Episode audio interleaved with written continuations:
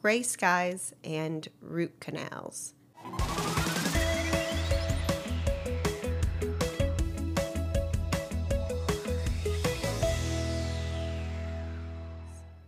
Life is bizarre.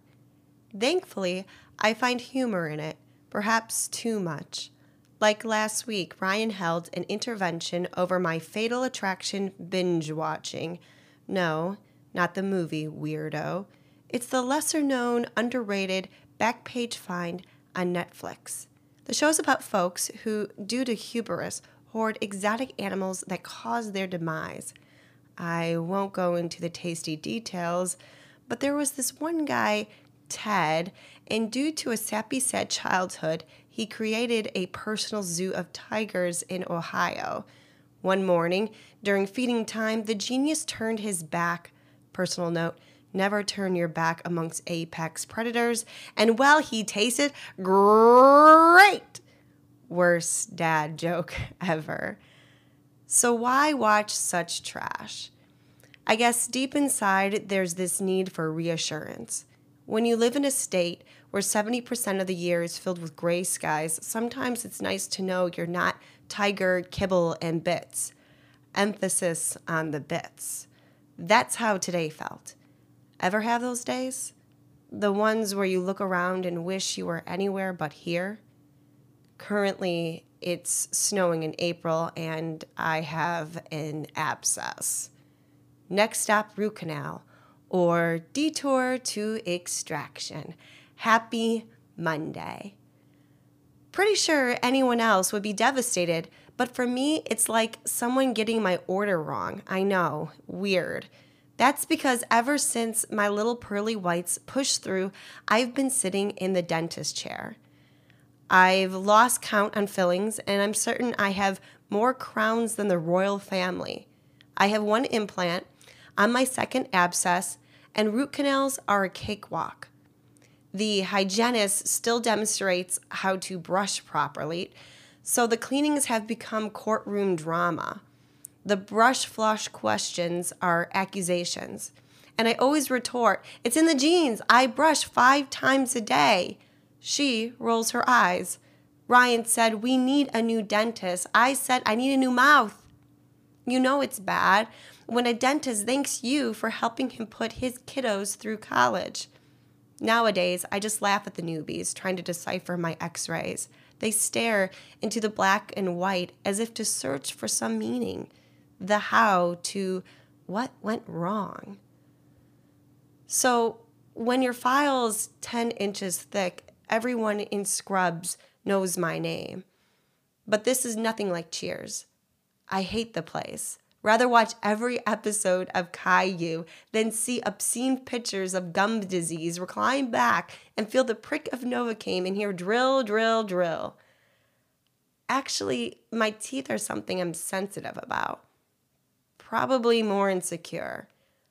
Whether I was a teen and heard the dentist lower his voice to present a grave report, then skip on over with a bouncy hooray for the next patient, I felt like a loser. So my teeth, so I hid my teeth. My smiles were toothless, my laughs were covered.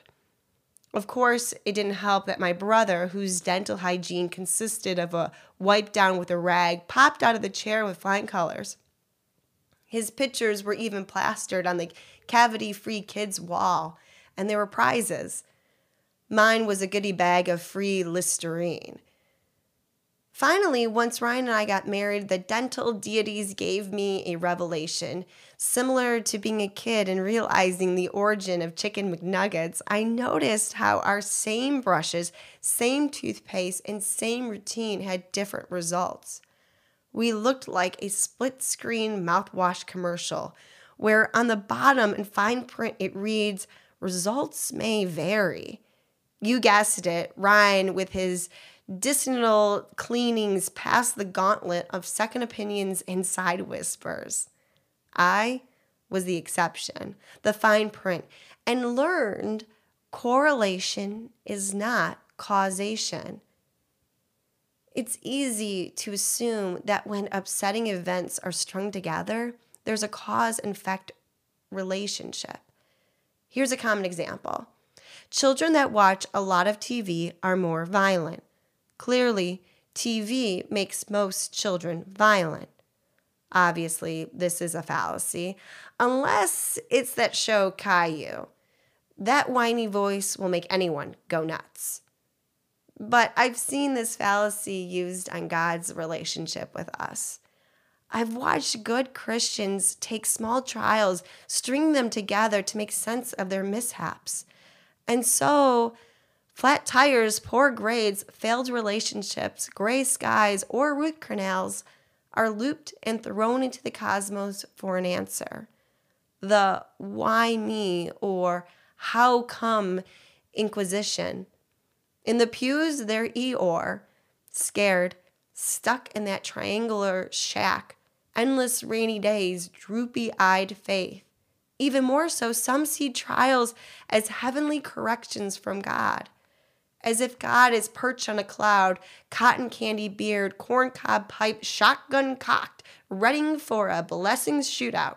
So it's bang, high blood pressure, bang, acne, bang, breakups. So it's Christians sequencing bad news is much like putting stock into horoscopes or fortune cookies. You see, my cavity party was caused by a predisposition in genetics, not a lesson from God. Jesus said, In this world you will have trouble, but take heart. I have overcome the world. John 16 33. Every Christian will tell you there's no such thing as luck. Good luck, bad luck, it's superstitious nonsense. But then they turn around and ask God to bless a greasy cheeseburger from Five Guys. They cheer and thank the Lord for his unmerited favor when snagging a close parking space.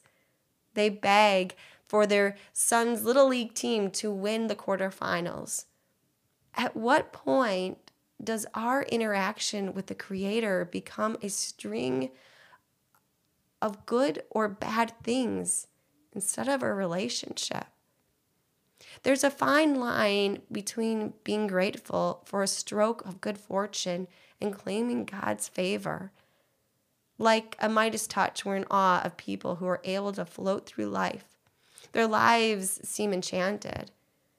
You know what? Every day isn't Friday. And that's okay.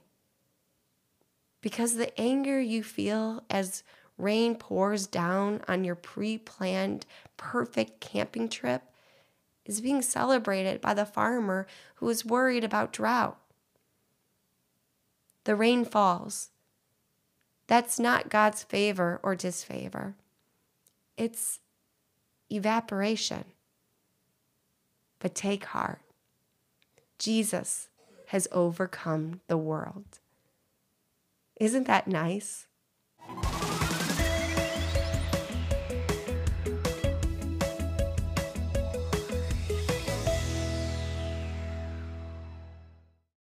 That was Julie Hakes with Gray Skies and Root Canals.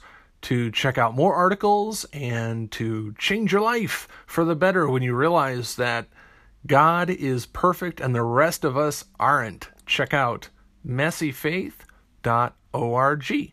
That's our new ministry, and we'd love for you to be a part of it.